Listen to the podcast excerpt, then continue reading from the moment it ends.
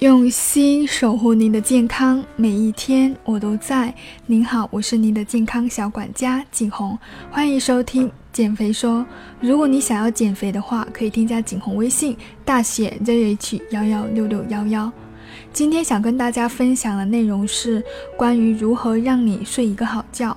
可能是因为受疫情的影响，挺多客户跟我反馈说睡眠质量变得不高，因为是压力很大。所以今天特意整合了八种让你睡个好觉的秘诀。如果说你存在失眠、多梦、压力大、睡不着的话，赶紧收下这八个秘诀吧。我们都知道，睡眠呢是人类最基本且最重要的生理过程之一。一旦睡眠不足的话，我们的心理啊、身体啊都会发生很不好的事情。如果长时间无法睡眠的话，我们将会死掉。可是呢，真的有很多人每天晚上获得充足且连续的睡眠非常的不容易。对于这些人来说，想睡个好觉真的太难了。那今天呢，我给大家八条睡个好觉的建议，希望对你们有帮助。第一点，每天早上同一时间醒来。很多人的睡眠问题在于他们的睡觉时间表呢，根本就不是一份时间表，而是随心所欲。如果你在周日早上十一点醒来，那么你在周日晚上就会因为缺乏足够的睡眠驱动力，使自己入睡。然后悲剧的是，周一还要七点起来上班。所以每天早上都在同一时间醒来，是保证好睡眠的最重要的事情。第二点呢，避免午后的刺激物。什么意思呢？我们在辛苦的工作之后，很容易想在下午的时候来一杯拿铁咖啡，让自己精神一下。但是无论如何，我们应该远离咖啡机。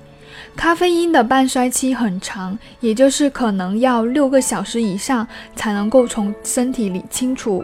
所以不要在下午半天喝苏打水、咖啡或者茶叶水。建议的话，这些放在早上的时候，不然的话，你可能晚上就睡不着了。第三点，保持每天至少三十到四十分钟的运动。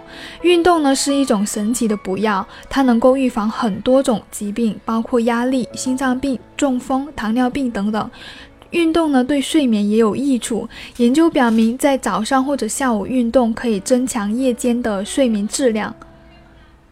但是不要在睡觉之前进行剧烈的运动，因为这会升高体温并激活肌肉，使短时间内更加难以入睡。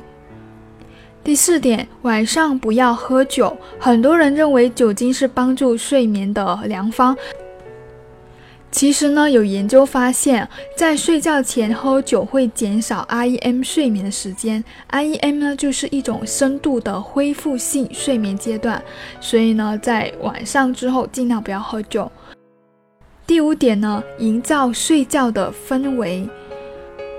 我们在自己的卧室呢，可以营造一个非常适合睡觉的氛围，比如说较暗的灯光，它是可以帮助身体生成褪黑激素的；还有一些香薰，也可以让我们的身心变得安神；还有呢，放一些轻音乐，可以帮助自己入睡等等一些小技巧呢，可以让自己睡眠更好。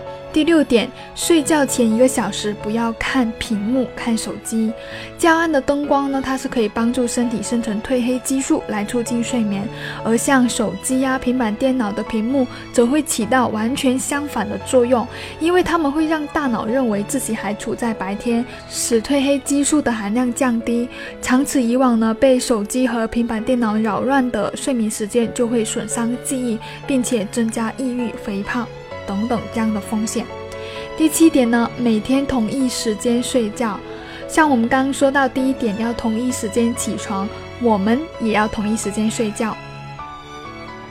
所以每晚睡得好的秘诀，就是要设定一个能够坚持住的时间表，早睡早起，同一个时间睡，同一个时间起来。最后一点呢，也是最重要一点，就是不要对失眠看得太重了。